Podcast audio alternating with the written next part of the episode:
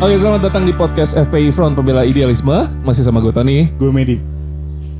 Gue Franz. Oke, gue Ridwan. Oke. Ada aneh gak? Ada yang aneh gak? Ada. Iyalah. Hari ini kita berempat full team cuy. Untuk pertama kalinya di beberapa belas episode kita full team nih senang banget gue. Ya, dan em, kita hari ini sudah di metronom lagi. Yes. Dan kita sambil live Instagram. Idi. Tapi bukan Instagramnya kita. Iya, nanti, nanti kita kasih tahu Nanti kita kasih tahu ya. Instagramnya siapa.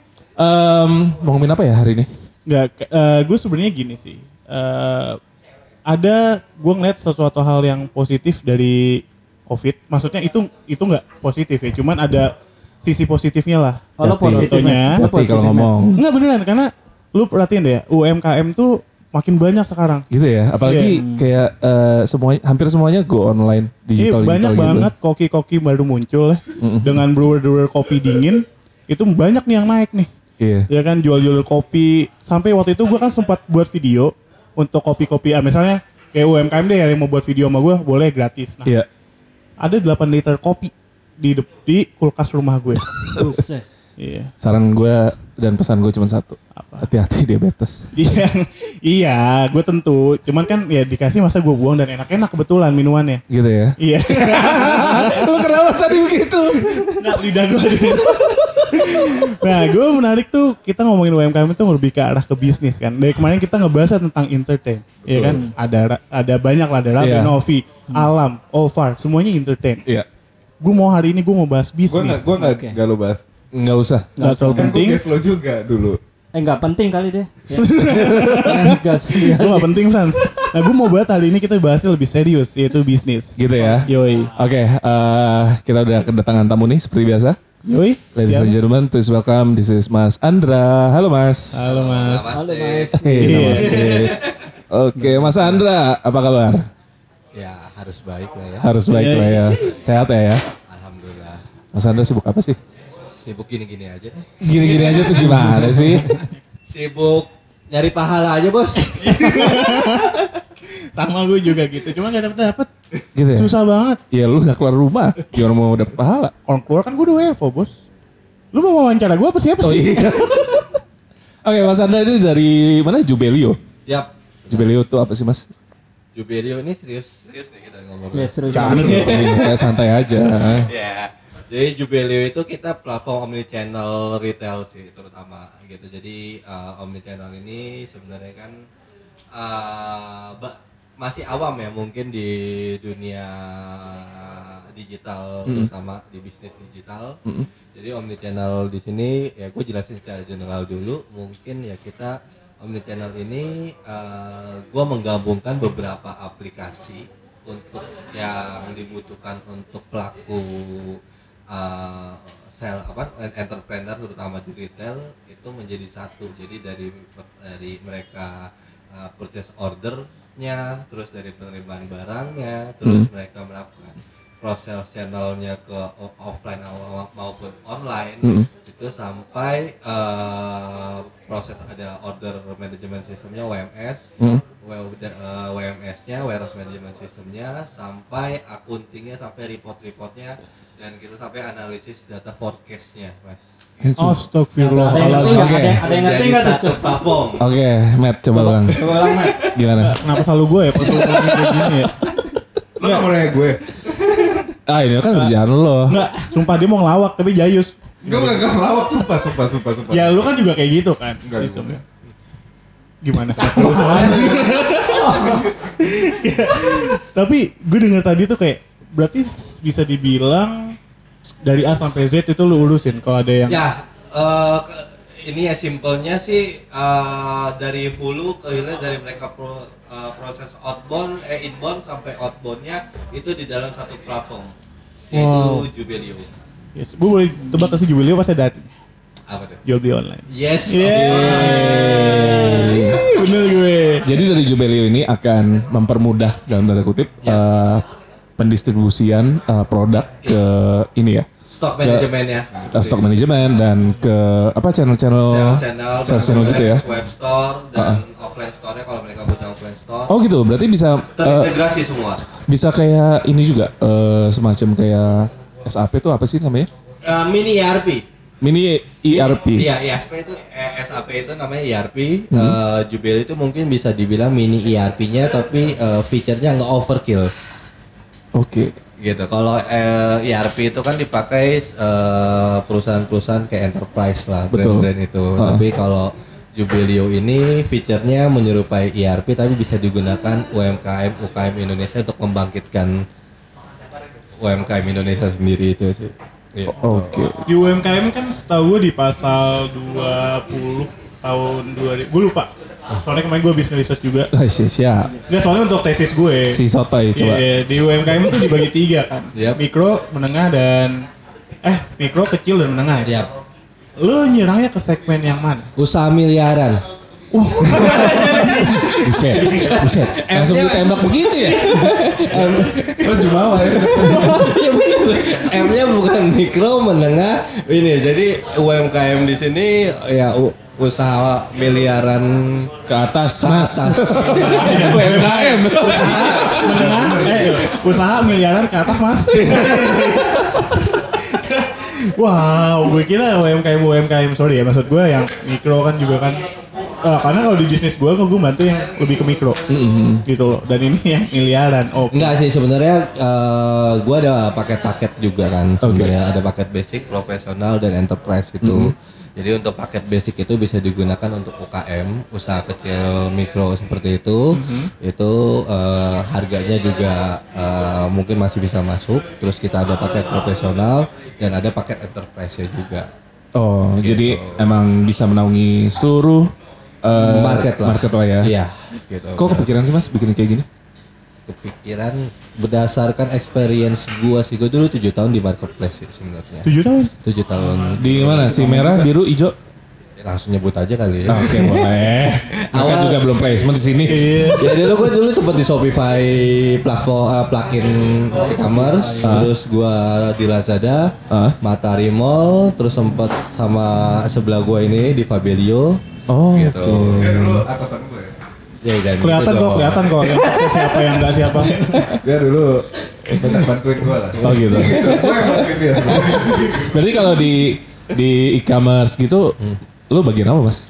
Apanya nih? Eh, kerjanya. Eh, kebenaran sih gue di ini di jadi front end ya. Jadi sebenarnya kenapa Jubilee itu terbentuk jadi beda tadi gue balik lagi berdasarkan experience gue.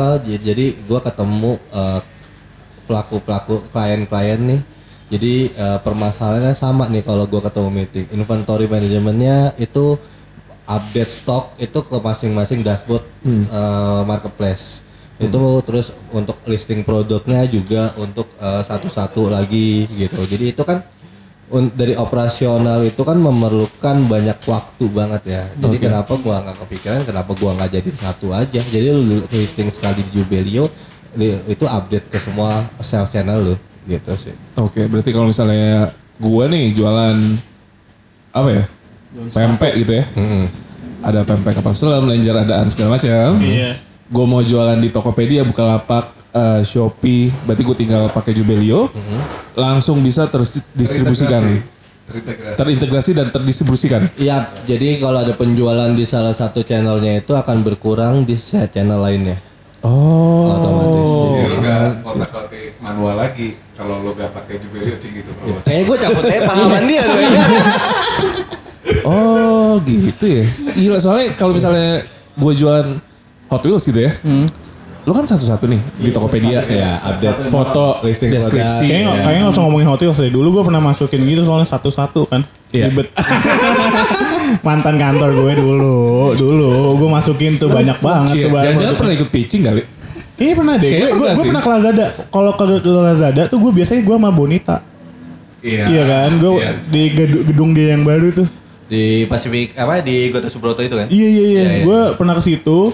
Pas gue ngeliat sih ah, anjing kantor kayak gini sih gue waduh keren banget gitu mewah Dulu banget. gua tuh zaman get apa ya batch one batch one pas di Lazada batch one 2013 Apa tuh? Eh, di Lazada Batch One. Ah, ah. Yang kantornya yang lama. Oh. Belum yang baru. di Bidakara Oh, dulu iya, iya, iya, iya, iya. timnya tuh cuman ya segini aja nih gitu Apa itu segitu gede? Ya sepanjang ini doang aja. Tim Timnya. apa sepanjang itu? Tim Lazada. Oh, Gitu. masih bener-bener dari awal Masih banget. dari awal dari gua approach klien itu masih koko-koko mangga dua itu bilang "Ah, ribet lah main online sampai sampai kayak gitu dulu Iya. 2013. Iya dulu sempet semua kayak gitu ya? semua orang sih ngomong gitu sih. Tapi koko-kokonya gue nggak tahu sih. maaf kok, maaf kok. Oh, berarti bener-bener dari Lazada pertama kali. Best one pas eh, masih dipegang Jerman ya. Roket. Oh, oke. Sekarang kan Alibaba udah. Iya, Alibaba. Iya. Roket Indo ya? Roket tuh. Oh roket. Gua anak Jerman banget ya. Iya. SGU. Iya.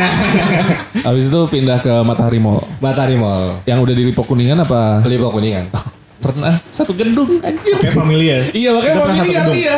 Emang Kita gimana pernah. sebelumnya? Gue di lantai 22, Lipo Kuning. 22 dan 26. Yes. Gua 20.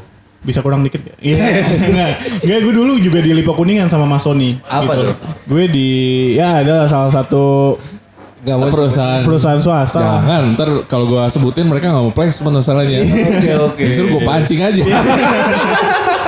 Dua-dua satu grup bukan sih? Satu grup, 22 dan 26. Kayak gue tahu deh. Iya, ada 22, 23, 26 kan. Eh, sekarang akhirnya 20 itu waktu itu dihajar juga. eh, ya guys sih Yes. hidungnya. Dua- Iya. Iya ya. Iya dihajar kan, juga. Ini kan 20 kan tadi kita dua ada dua gitu tuh. Aha. Nomor satu diambil. Iya. Kadang kan tinggal di atas. Ya, gue tahu, gue tahu. Iya, Dan iya. itu eh, kebenaran sih yang ya Matahari Mall you know. Iya. Gitu kan terus lima bulan sebelum itu gue cabut ke Fabelio.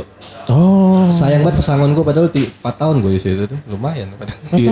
Oh, yang berat ya. gue sempat ikut ininya apa eh, lelang-lelangnya. Oh, I see. Ada ya? ada, Ada coy. TV, Ada, laptop. Tapi Dapat gak lu? enggak lah yang bagus-bagus ya pasti dimakan sendiri dulu. Bukan dari gue aja. Iya. gue gue gue sebelum ngebahas ke apa ya gue bisa bilang ke bisnis Cuman gue nanya deh, lu kan anak-anak yang kayak startup banget nih, yang kayak e-commerce e-commerce gitu ya. Eh, enggak juga. Ya gue soalnya bingung nih, anak-anak e-commerce kan sekarang tuh banyak banget yang kayak kalau ke kantor pakai kaos, Heeh. pegang minuman kopi, ya kan, bawa laptop ke mana-mana sambil Ya. dibuka, sama Oke. chargerannya biasa kan handphone jelek tuh biasanya. gue nanya deh, itu anak-anak e-commerce kenapa sih sering banget kayak eh dua tahun satu eh satu tahun pindah, dua tahun pindah. Temen gue banyak banget yang Enggak enggak long term gitu ya. Iya. Kan sampai setahun dah. Karena mungkin opportunity-nya juga uh, dulu pas gue di dunia e-commerce itu mungkin uh, lagi hype-hype-nya kan gitu.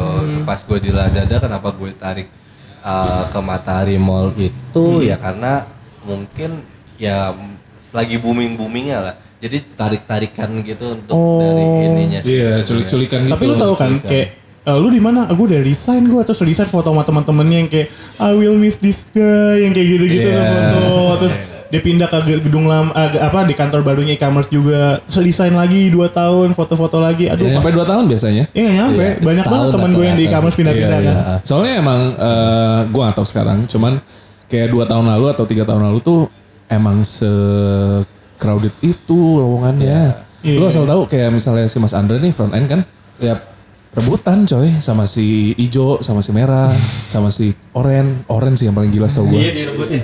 Iya direbutin. Ya, Kenapa sih? Karena salary itu itu aja bro. Anjir oke Oke banyak yang nyari.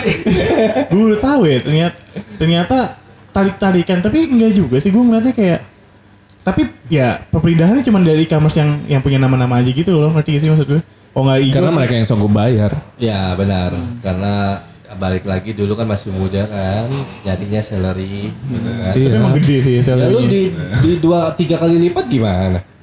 oke sih gue. Ya kan idealis lu turun kan sih. jujur ya jujur ya Pas mungkin pas kayak eh, mungkin kita semua masih muda dulu. ah lu udah lama gue kenal lu aja lu udah tua anjing Lu pasti lebih milih gaji daripada lu milih Iya, pasti. portofolio. kayaknya nggak usah tua gue sekarang juga kayak gitu Iya kan? Dan gue menyesal sih sampai sekarang sih. apa kenapa Gue gue tuh ini gue umur berapa ya sekarang? Dua mau dua lima kan gue kan. Hmm. Gue tuh pindah kantor udah enam kali gue dalam empat dalam tiga tahunan In- paling lama berapa tahun setahun. Sisanya enam bulan, 8 bulan kayak gitu-gitu. bukan itu ngejelekin CV ya orang-orang pindah kayak gitu ya? Iya.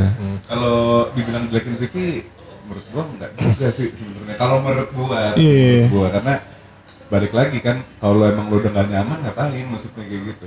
Ya Sesimpel seharusnya itu sih. perbincangan ini harus ada HR sih. Sebenarnya ya. Tapi kan kali ini kita ada Mas Andra. Iya. Mas. Tapi untungnya gue termasuk yang nggak cepet pindah ya. Gue di Lazada itu setahun lebih. Di Matahari Mall itu gue tiga tahunan. Anjing. Terus akhirnya memutuskan untuk ke Fabelio. Emang waktu gue develop Jubelio itu pas gue di Matahari Mall juga sih. Oh, gitu. Jadi dua kaki. Gitu. Oh, Terus wah, akhirnya enak banget ya. akhirnya gue mutus ke Fabelio Fabelio gue cuma sebentar karena waktu itu gue ngerasa gue dua kaki ini dua dua-duanya jalan tapi nggak ada yang muncul yang pesat akhirnya gue memutuskan untuk mundur satu langkah untuk maju 100 langkah Idi. akhirnya gue milih Jubilio keluar dari Fabelio So berarti Jubilio dari kapan? gue develop 2016 2016 itu baru develop awal ya. ah dan uh, hard selling di 2018 Agustus 2018 Agustus. Berarti di masa rentan itu eh bukan masa rentan, eh, masa apa ya namanya? Transisi apa? Transi, bukan transisi, eh, pengembangan kali ya.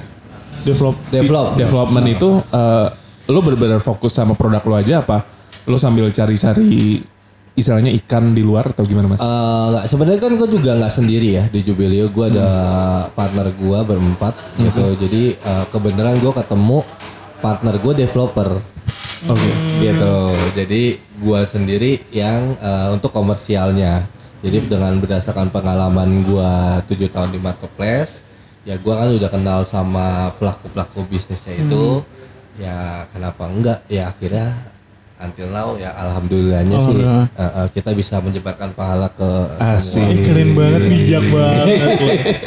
Udah megang berapa perusahaan mas? apanya nih pro megang apa Jubelio. Bukan perusahaan kali ya? Oh Berapa? total kita eh, udah kemarin tag per Januari ya tarik data itu sekitar 2000-an lebih store sih. Gitu. Target? Target ya tahun ini sih 10 ribu lah. Wow. Sama Sama kita targetnya. Dikit lagi lah kita. Dikit lagi. By the way, jadi gue cuma mau nanya sih, dari bisnis kan lo harus tahu need and gap. Yap. Iya kan? Nah, lu kerja, terus lu ngebangun, lu ngedevelop bisnis lu juga yang bisa dibilang itu bisnis yang rigid ya, agak susah. Nah, lu mencari need and gapnya tuh di mana? Saat kapan? Pas lu kerja juga kan, nah, kayaknya agak susah sih menurut gue. Ya kan ya tadi balik pas experience gue itu gue ketemu seller itu mereka eh problemnya tuh sama sebenarnya. Dan sebenarnya omni channel ini di China ini udah booming Yes, juga. I know, yeah. Ah, dan di Jube apa di sorry di Indonesia ini baru ya bisa dibilang Jubelio bisa dibilang pionirnya juga sih untuk Iya. omni channel ini sih gitu. Jubilio tuh sering banget di gue denger-denger di kuping tuh kayak Ya, anjing na- namanya. namanya Jubil- familiar ya. Asik ya. Asik Iya. banget ya Jubilio. Indonesia banget ya. Indonesia banget, Indonesia banget. Bener sih. Nah tapi em, kalau lo bilang di China tuh sebenarnya udah banyak nih yang kayak gini. Gue gak usah ngebandingin di Indonesia lah ya, karena mm, ya kita emang waktunya tuh katanya 10 tahun lebih lama majunya gak sih kalau dari segi e-commerce gitu, bener gak sih mas? Eh, maksudnya dari Jadi eh, dalam segi eh, teknologi atau e-commerce nih ya, Hmm. somehow di China tuh katanya 10 tahun lebih cepat perkembangannya daripada di Indonesia. Isunya sih gitu. Apa rumornya sih. Iya, jadi itu sih. kayak eh, pembayaran online atau digital yang kayak Iya. si OVO, GoPay, payment gateway gitu. payment gateway gitu, mereka tuh udah duluan sebelum kita eh, menggunakannya kayak sekarang. Ya. Nah, eh, yang mau gua tanyakan adalah kenapa bisa terjadi gap seperti itu satu. Hmm. Yang kedua, kalau gua perhatiin ada negara Jepang, Hmm. Secara teknologi ya lu tau lah, Gue tau Jepang ya. Iya, mereka tuh gila-gilaan dalam hal teknologi. Tapi eh, mereka tuh somehow menurut gua secara online eh, perkembangan e-commerce itu nggak terlalu maju. Nggak nggak sepesat Indonesia yang gua tahu. Yes, gue nyadar. Iya, iya, iya. Gitu ya. Iya, iya. Nah, lu punya pendapat nggak atas dua hal itu? Sebenarnya ini bukan ranah gua sih. ngomong kayak gini Oh. Pak, lu lu ngobrol sebagai orang Ya, ini insight dari gue aja ya. betul. Nah, jadi sebenarnya sih kalau di China kenapa mereka lebih maju gitu? Karena ya gue akuin itu China eh, orang-orangnya satu hard worker banget. Justru ya klien gue juga pun kebanyakan juga orang China dan gue juga eh, karena dari dulu kerja sama orang China juga gue penampilan juga pribumi otak China juga. Oke. gitu sih. Jadi maksudnya eh, mungkin kalau di Indonesia kenapa lebih lambat 10 tahun ya? Ya mungkin pertama dari internet kita belum pemerataannya juga belum ini ya, belum apa rata banget kan sebenarnya. Terus kedua eh, tentang edukasi sendiri ini dari ya dari aspek-aspek tertentu ini ya gue sempat beberapa ini diundang ke beberapa adalah maksudnya di gue boleh nyebut gak sih? Sebutin aja mas. Kalau nggak suka ntar tinggal kita sensor kok. Ya maksudnya salah satu government lah gitu. Jadi kayak uh, Backcraft lah. Gue pernah Oh, pernah, Backcraft. uh, pernah diundang Backcraft itu untuk Oke. uh, tour untuk membangun UMKM UMKM kayak ini. Aha. Uh, uh, jadi gue kayak ikut seminar jadi uh, pembicara di sana. Iya. Uh, uh, tapi yang gue bilang uh, itu belum terlalu efektif karena emang sekedar hanya ngadain seminar, abis itu cabut dan nggak ada follow up baliknya lagi. Nggak ada post uh, event Yes. somethingnya itu Iya, ya. gitu, Iya seperti sih. itu Nggak ada follow upnya lagi lah. nggak ada follow up lagi itu yang disayangkan sebenarnya itu idenya bagus banget gitu untuk apalagi waktu itu gue ke Kalimantan ke ya beberapa kota yang pelosok-pelosok seperti itu sebenarnya dan UM, UKM UKM di sana tuh sebenarnya effort dan balik lagi sebenarnya UKM di Indonesia ini kebanyakan mereka harus merasakan impactnya dulu baru mau melakukan Oke, berarti udah ada contohnya dulu. Ah, Jadi tipe-tipe sorry ya mental followers ya. ya mungkin lebih, lebih, lebih ke situ sih Gitu ya? Nah, ah. kalau bisa dibilang ya kasarnya lah ya gitu Kasarnya begitu Ah, kurang lebih. kasarnya Di. Indonesia. Ah, ah. Iya. Soalnya gue pernah dengar ada salah satu bisa dibilang apa ya influencer spa- eh, influencer eh, streetwear kali ya. Dia pernah bilang sepatu di Indonesia itu nggak ada yang ngebuat benar sendiri nih. Oh ini bentuk istilahnya dibentuk baru pertama kali nih. Iya. Ini buatan Indonesia nih. Iya. Kata dia sih nggak ada. Semuanya rata-rata niru. Apakah Indonesia kayak gitu? Tapi setahu gue Indonesia kualitasnya tuh bagus loh. kualitasnya bagus sih Secara produksi eh, gua akui ya emang bagus kita. Iya. Nike, Adidas ada pabrik di sini. Adidas di sini kan Vietnam sama Indonesia Nike ya, Vietnam Indonesia. Sempet, ya. Gitu. Iya sih, cuman gue penasaran itu sih menarik sih. Kenapa kita nggak bisa ngedevelop suatu bentuk yang baru dari sepatu misalkan atau enggak sesuatu ya rata-rata kita bisa bilang sorry ya. Ini mungkin ya ini kita ngobrol aja. Eh, banyak banget bisnis-bisnis yang UMKM di Indonesia yang rata-rata tuh konsepnya agak meniru ya. Tapi menurut lo dengan meniru ini apakah baik atau benar? tergantung perspektifnya sih sebenarnya bro Gimana tuh? Tergantung perspektif ya. tergantung perspektifnya aja. Nyari aman nih gue. Ya, karena menurut gue ya mau di sorry gue nyinggung ke musik deh dikit deh. Itu emang menurut gue 100% originality emang agak susah sih sekarang sih. Menurut gue ya 100% originality tuh agak susah. Emang lu pasti butuh referensi lu butuh contoh. Dan lu butuh uh, bukan meniru sih sebenarnya misalkan lu punya referensi kalau di lagu oke nih gue suka lagu ini. Gue pengen ngebuat yang kayak gini lah. Ya kurang lebihnya kayak gitu sih kalau mau contohin kayak bikin bisnis sih menurut gue kayak gitu. Lu tetap butuh contoh dari orang lain maksudnya yang orang lain yang udah pernah bikin kalau menurut gue gitu. Kalau set gue sebenarnya sih kalau dari mental sekarang jujur kita masih dijajah sebenarnya. Gitu. Oke.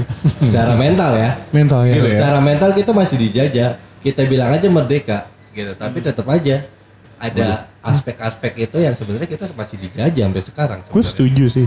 berat nih bos Gue setuju. Enggak, enggak, enggak. Tapi, tapi gue setuju gitu loh. Kita masih apa pun, kita masih niru sama apa ya di luar lah.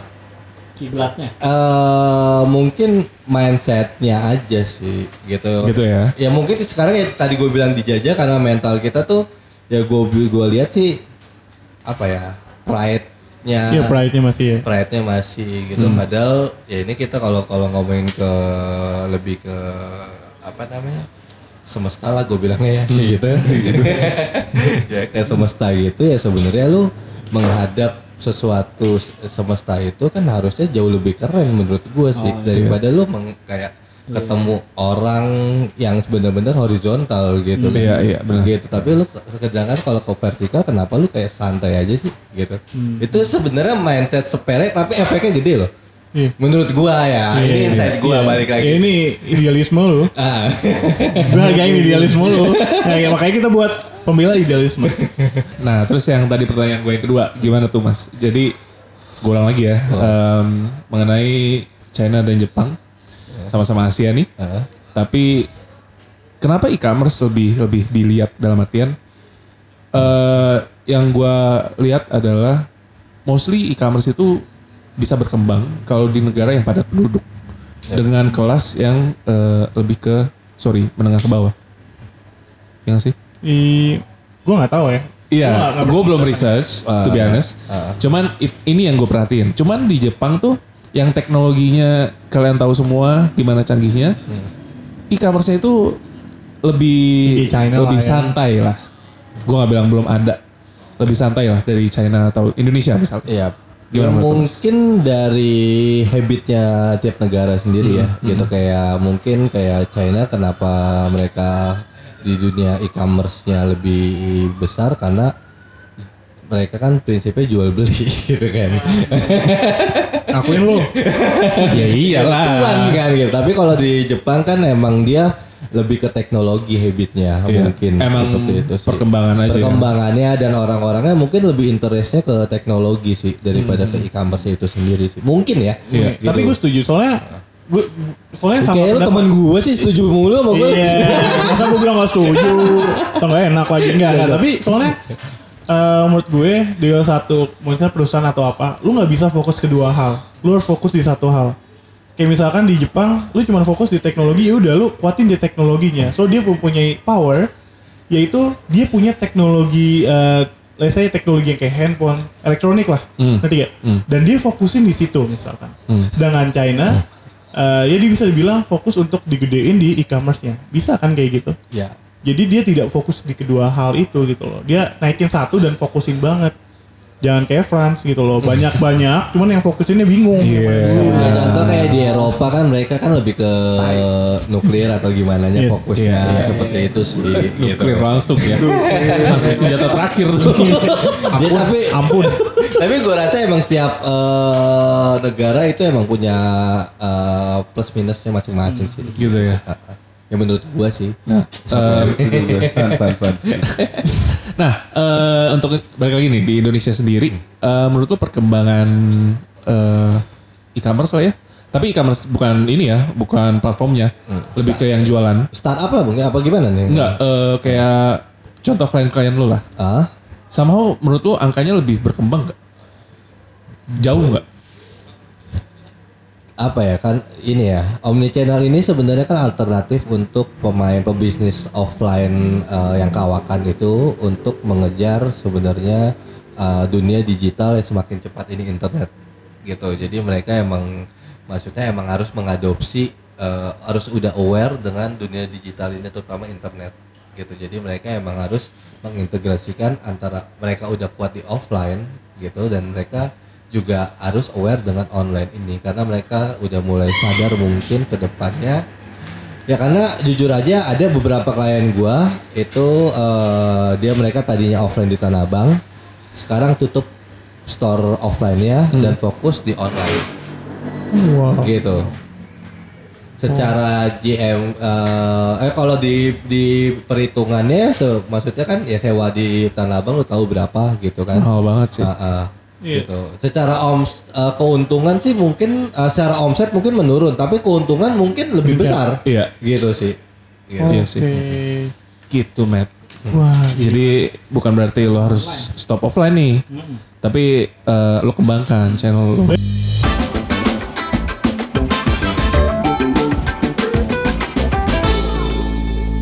Tapi kalau gue ngeliat dari co- co-founder, ini nggak apa-apa ya. Kita ngobrol yang nyantai Iya ya juga. santai santai. Gue ada beberapa ketemu co-founder deh.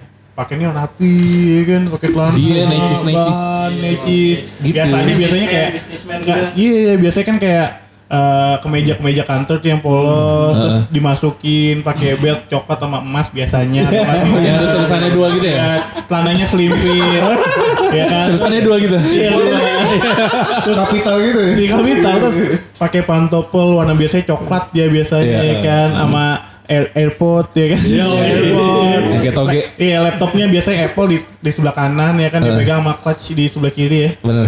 nah saat ini gue ngeliat co-founder dan yang bisnis sih bukan bisnis yang kayak iseng-iseng ini bisnis serius. Dan dandannya gue akuin lu nyentrik sih. Lu pakai kalau bisa gue gambarin lu pakai celana kayak eh, batik. Ya. itu yang mau ngebuat pertama kali gue ngeliat wah unik nih ya kan? Celana harem ya mas? terus eh, kayak kaos aja biasa gitu. Cuman yang gue menariknya kayak wah lu gayanya bukan kayak co-founder yang pernah gue lihat sih. Gitu loh. Apa lu sebenarnya seniman juga Gak seniman sih, gue cuma mau jadi diri gue sendiri aja sih. Jadi gue mau dikenal itu bukan karena gue siapa sih, tapi karena ya jujur aja tuh makin ke sini ngerasain ya kebaikan yang gue cari dan gue apa adanya aja sih sebenarnya. Itu sih sebenarnya yang itu balik lagi ke buat personal gue ya. Jadi ya banyak ya bener kayak lu sih sebenarnya gitu. Ya, ngerti kan gue? Ya, I know. gue juga kalau meeting juga ketemu begitu begitu. gitu. tapi lu kayak gini Eh, tergantung juga. Siapa? Ya? positioning juga sih sebenarnya gitu. Tapi maksudnya ya pak mungkin pakai jeans sama kaos Hmm. aja gitu. Gak yang kayak nekis yang tadi gue bilang. Enggak enggak itu bukan gua banget gitu. Iya. selama gua nyaman ya kenapa enggak soalnya kan maksudnya eh gua ngelihat sih eh, justru itu salah satu faktor yang gue lihat ya. Justru strengthnya gua sih Oke. gitu jadi Oke. gua maksudnya mereka berpenampilan rapi kayak ini tapi kan kita ngadu otak ya bukan ngadu penampilan kan ya Idih. Gila. Ini nih. Kayak gue dong. Penampilan gak ada, otak gak ada. Jadi gue main aman. Ngadu rekening kagak bos. Nah, em, kalau lu perhatiin Instagramnya Mas Andra, at apa Mas? Andra. Andra.fnd Iya. Itu tuh sering live gitu. Live Ini sekarang kita lagi live kan? iya iya iya Itu pengen gue bacain rasanya. Gue kayak penasaran mau ngomong apa sih? nah, em, kalau lihat live IG-nya pasti nanti dimasukin ke IGTV ya Mas. ya Dan mostly sama orang-orang yang nggak biasa. Orang-orang ahli. Iya. Lihat ya. Ngapain sih Mas? Kayak gitu? ngapain apanya nih Ya lu bikin kayak gitu biar apa? Maksudnya gagah-gagahan apa gimana nih? Oh lu gak? Kalau enggak sih lu? Sih. Gue kesel soalnya ngelihat IG-nya. Wah anjing sama PWG Om Leo. Lu mau gue gagahi nggak? Iya. Jangan dong. Jangan dong. Gimana mas? gitu jadi sebenarnya itu uh, pure uh, stranger ya di situ jadi emang Oh. bener-bener gue emang gak no script uh, no set bener-bener gue ngontek mereka bener-bener gue mungkin ya beberapa kenal cuman gitu doang Aha. bener-bener gue strangernya Hashtagnya apa lu pakainya? apanya Em, kan lu ada judulnya tuh ya. Gue lupa deh. Stranger something. artis versus stranger Oh, artist versus stranger ya. yes gitu Gitu man. jadi emang segmennya emang artis ya bukan selebriti ya Aha. gitu pelaku seni yang maksudnya gua kan uh, bisa dibilang gue juga percaya energi gitu ya. Iya. gitu jadi kenapa gua bikin konten itu jadi ada beberapa uh, konten yang gue masuk banget nih energinya sama uh, yang gue invite gitu. Ya contoh kayak anda perdana itu gue bisa itu sampai dua part sama dia. Karena energi gue sama dia mungkin ada elemen-elemen yang nyambung gitu. Tapi ada juga yang jadinya kok gua mikir kok karena karena gue no script ya gitu. Karena ya karena emang ya berarti gua nggak nyambung sama dia gitu. Jadi intinya sebenarnya sih gua bikin artis versus stranger itu sebenarnya untuk kalau apa ya kalau kita berusaha itu pasti bisa sih sebenarnya. Jadi, Setuju jadi gue. uh, apalagi di komen-komen apalagi net netizen sekarang ya. Iya. Uh, untuk untuk untuk dinotis sama uh, idolanya itu Iya. kadang mereka melakukan sesuatu yang negatif contohnya. ya menghina atau apa gitu padahal dengan lu membuat sesuatu kayak gua artis versus stranger atau menyediakan platformnya atau lu bisa buat apa pun Iya. artis itu pun sebenarnya welcome gitu tapi walaupun gak semua artis ya Iya. Wah ada yang gak welcome. langsung price list bro Waduh. Iyalah anjing. Ya artis. Sok apa ini? Priceless nih. Mau mau bayar nggak? Enggak ya. Iya, iya. Ya tapi kalau gue mindsetnya dibalik. Kalau dia nggak mau, dia nyesel. Yes. Oh shit. Gitu. Itu mindset gue dibalik. keren. Gitu. Bener sih. eh tapi tapi ah, tadi kan lu bilang ah, harus lihat dari energinya ya kan? Ya. Biar nyatu. Lu pas ke sini nyatu nggak energi sama kita? Lumayan bro. Gitu ya. Aman. Gue belum puas karena masih tahap lumayan. Belum keluarin aslinya kita nih. Iya ya. Iya kan? Ya harus dikorek lagi, Mer. Tapi lu emang suka sama eh, industri musik atau gimana? Dulu gue ngeband. Serius lu? Ngeband? Ya dulu gua ngeband, dulu ya lu gua ya umur-umur stranger kayak idealisme maksudnya gue pengen jadi rockstar gitu. Tapi Asik. makin ke sini kayak tet- dibalik jadi dulu gua mindsetnya gue mau nyari duit di musik. Tapi makin ke sini makin ini kayak gua nggak beruntung sih di musik itu. Jadi mindsetnya gue nyari uang untuk main musik jadinya. Tapi gue boleh ngasih insight dikit gak nih? Boleh, Fran. Kayak mindset lo yang soal nyari duit di musik itu salah mindset lo kalau dari awal kayak gitu sih. Iya. sorry, gimana? Mindset lo salah sih kalau dari awal gue pengen nyari duit di musik.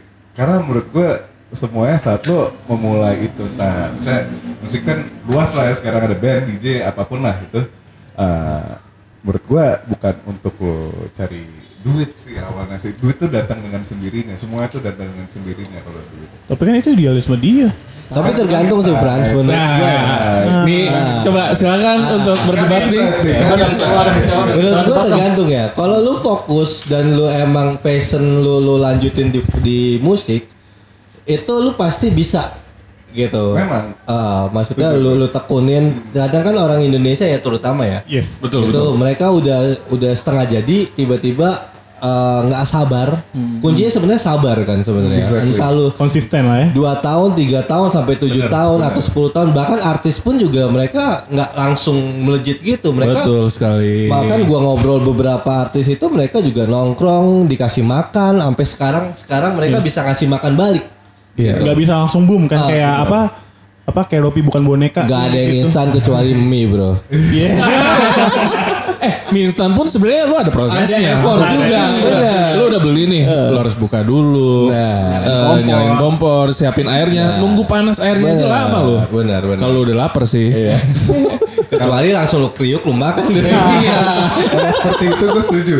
emang emang menurut gue emang dari awal tuh lo nggak bisa langsung mikirin duit. Emang tuh ada progresnya. Lo Betul. mesti ya lo jalanin aja pakai hati.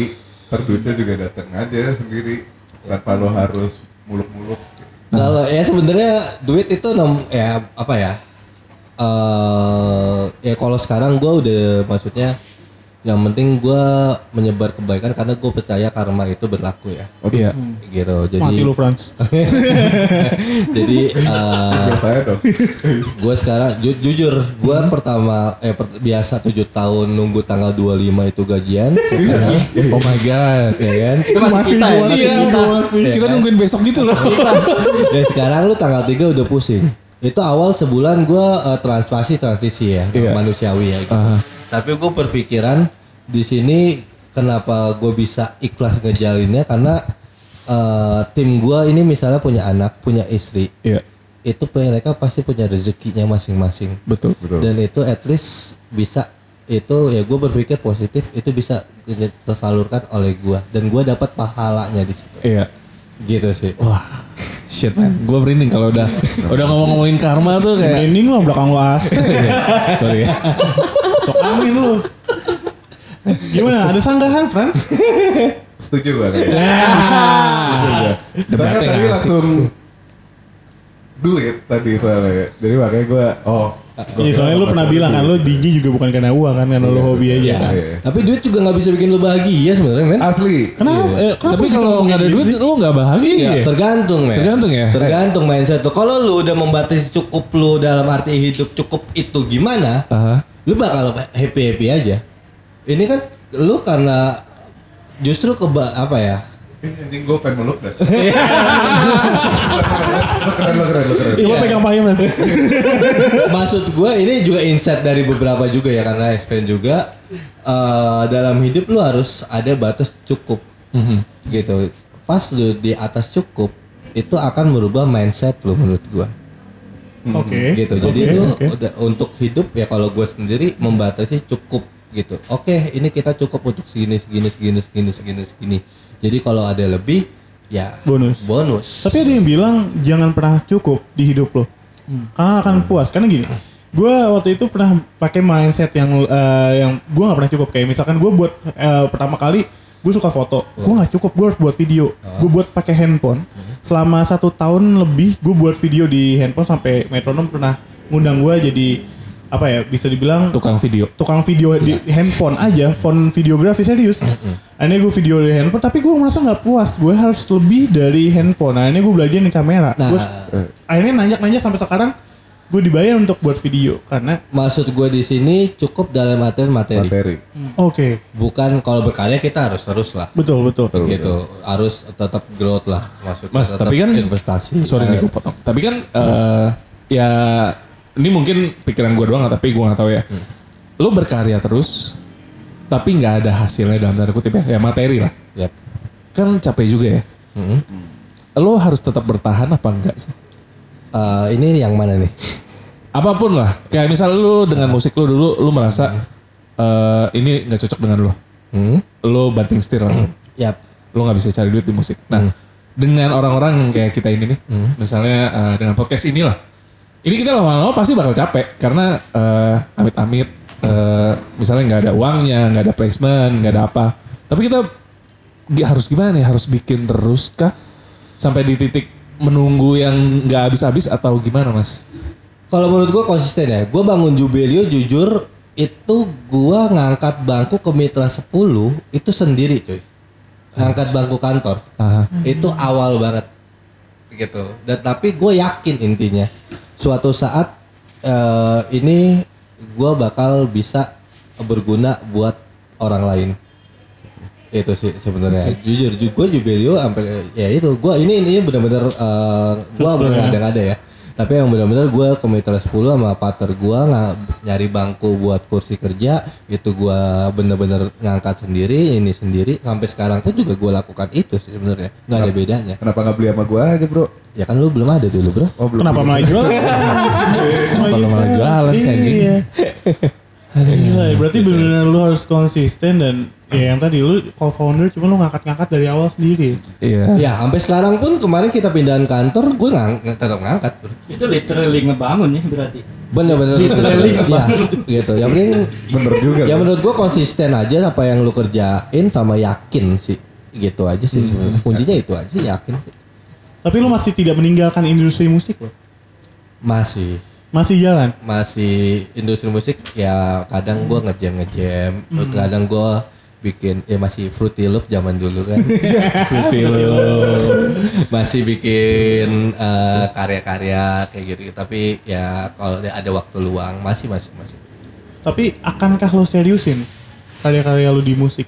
Eh mungkin tapi nggak ada yang tahu ya. Tapi gua mungkin ada semua kan ada kemungkinan ya. Iya, betul. Eh, mungkin ada ada saatnya timingnya itu gua akan eh, fokus. Karena ini ini ini juga nih target gua gua nggak mau kerja sampai tua cuy. Berapa target lu? 35 gue udah bisa menghinapi menikmati hidup selayaknya manusia normal. Nggak dikejar waktu hidup lu santai gitu. Itu 35? target gue 35 karena ini gini ya menurut gue umur 25 sampai 30 itu masa emas emasnya itu manusia produktif. Hmm. gitu. Dan co- eh, kenapa gue ngelakuin itu gue sampai sekarang jujur gue belum merit karena gue ngerasa umur 25 sampai 30 itu masa produktif gue gitu. Karena satu pertama kenapa? Penyakit belum keluar Lu udah lu udah diem. penyakit belum keluar semua jadi kita bisa fokus udah cecer aja at least tuh di ya kan yang menentukan antara umur 25 sa- eh di atas umur lu 30 nanti itu kan yang menentukan segimana usaha lu di umur 25 sampai 30 Iya. Mantap, setuju banget gue. gitu Gitu. Gila. Keren loh. Tapi, Gila. tapi dulu pas gue kerja sama lu gak pernah nasihatin gue kayak gini deh. ya Samsa. Ah, lu emang bisa dinasehatin. lakukan punya idealis sendiri Ya. Aduh. Gila nih. Eh, Dalam. Dalam. Lalu coba gue mau tanya. Boleh. Kan dari tadi lo ngomongin dari awal kayak namaste, terus juga energi, Hmm. terus juga jangan kejar duit. Hmm. Lu tahu sih apa yang mau gue tanya? Sumpah. Sumpah, gue mau nanya ini, gue mau nanya ini. Lo menganut hidup minimalism gitu gak sih? Minimalism enggak gue sosialis sih lebih Oh gitu. gue ibarat ya nanti ya tujuan hidup gue sebenarnya walaupun gue bukan siapa-siapa seenggaknya gue bisa berguna untuk Orang eh, lain. orang lain walaupun skupnya kecil gitu dan bonus kalau misalnya skupnya besar itu aja sih. Amin, amin, amin. Amin. Wow. Lu mas. Jadi pakai cakra anjir kerjanya. Cakra kembar. Eh ketawa dia lucu. Sorry ya. Gimana? Ini gue doang yang nangkep apa gimana? Kakak kembar apa sih? Tepung aja. gue ketawa ngehargain aja. Oh iya sorry. Mas berarti ini gue sorry ya. Gue gua nanya agak agak internal dikit kali. Gak apa-apa, gak apa. Em, dengan lu tadi menyapa kita dengan namaste, terus tadi ulang gue tadi. Ini gue lebih biar biar jawabannya lebih detail nih. Oke, siap. Terus eh, dari tadi lo ngomongin masalah energi, karma. Um, to be honest, gue tidak menemukan jawaban-jawaban seperti itu kalau di orang yang dengan sorry Di Jakarta ya terutama ya. di orang yang beragama lah. Oke. Paham ya maksud gue? Ya paham. Em, lo sendiri mempelajari hal-hal gitu kapan sih? Jadi udah agak lama ya bro kalau gitu sih. Jadi sebenarnya gue beragama juga. Gue percaya Tuhan gitu. Tapi maksudnya eh, filosofi-filosofi yang tadi kayak namaste itu itu gue jadikan menjadi filosofi hidup gue bro.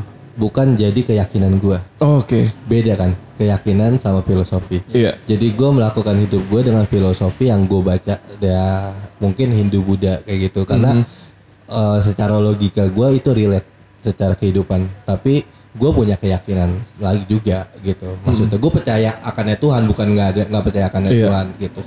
Iya, soalnya akan akan berbeda kalau kita berbicara dengan orang yang beragama dengan orang yang berketuhanan. Aduh berat banget. Berat lagi nih kayaknya. Ya benar ya. Benar nggak? Benar benar benar benar. Gitu bro. Kenapa? Kayak gimana ya contohnya mungkin? Bedanya apa tuh? ya. Yakin? Ya coba. Ini kita jadiin bonus episode. Ya, dijabarkan aja coba. Ini jadiin bonus episode aja ya. Lu bisa milih gak mas? Sa- misalkan lu boleh bisa milih nih. Hmm? Sukses banget di dunia musik atau sukses banget di Jubelio? Tergantung demand ya. Tergantung pahala seberapa besar yang gue dapat. Biasanya sama. Kalau sama mungkin gue akan mengikuti passion gue sih. Music. Iya. Yes. That's Gitu. the final question. Langsung passion aja ya pokoknya. Idealisme. Idealisme. Thank you banget mas. Thank you banget. Gitu, oke, em, gitu aja untuk episode kali ini. Kita bakal ngobrol lagi di bonus episode eh, dengan topik yang ya Lebih deep mungkin ya. lebih deep ya, agak lebih berbahaya nih, soalnya akan berbau eh berbau agama. Yes. Em, tetap di podcast FPI Front Pembela Idealisme.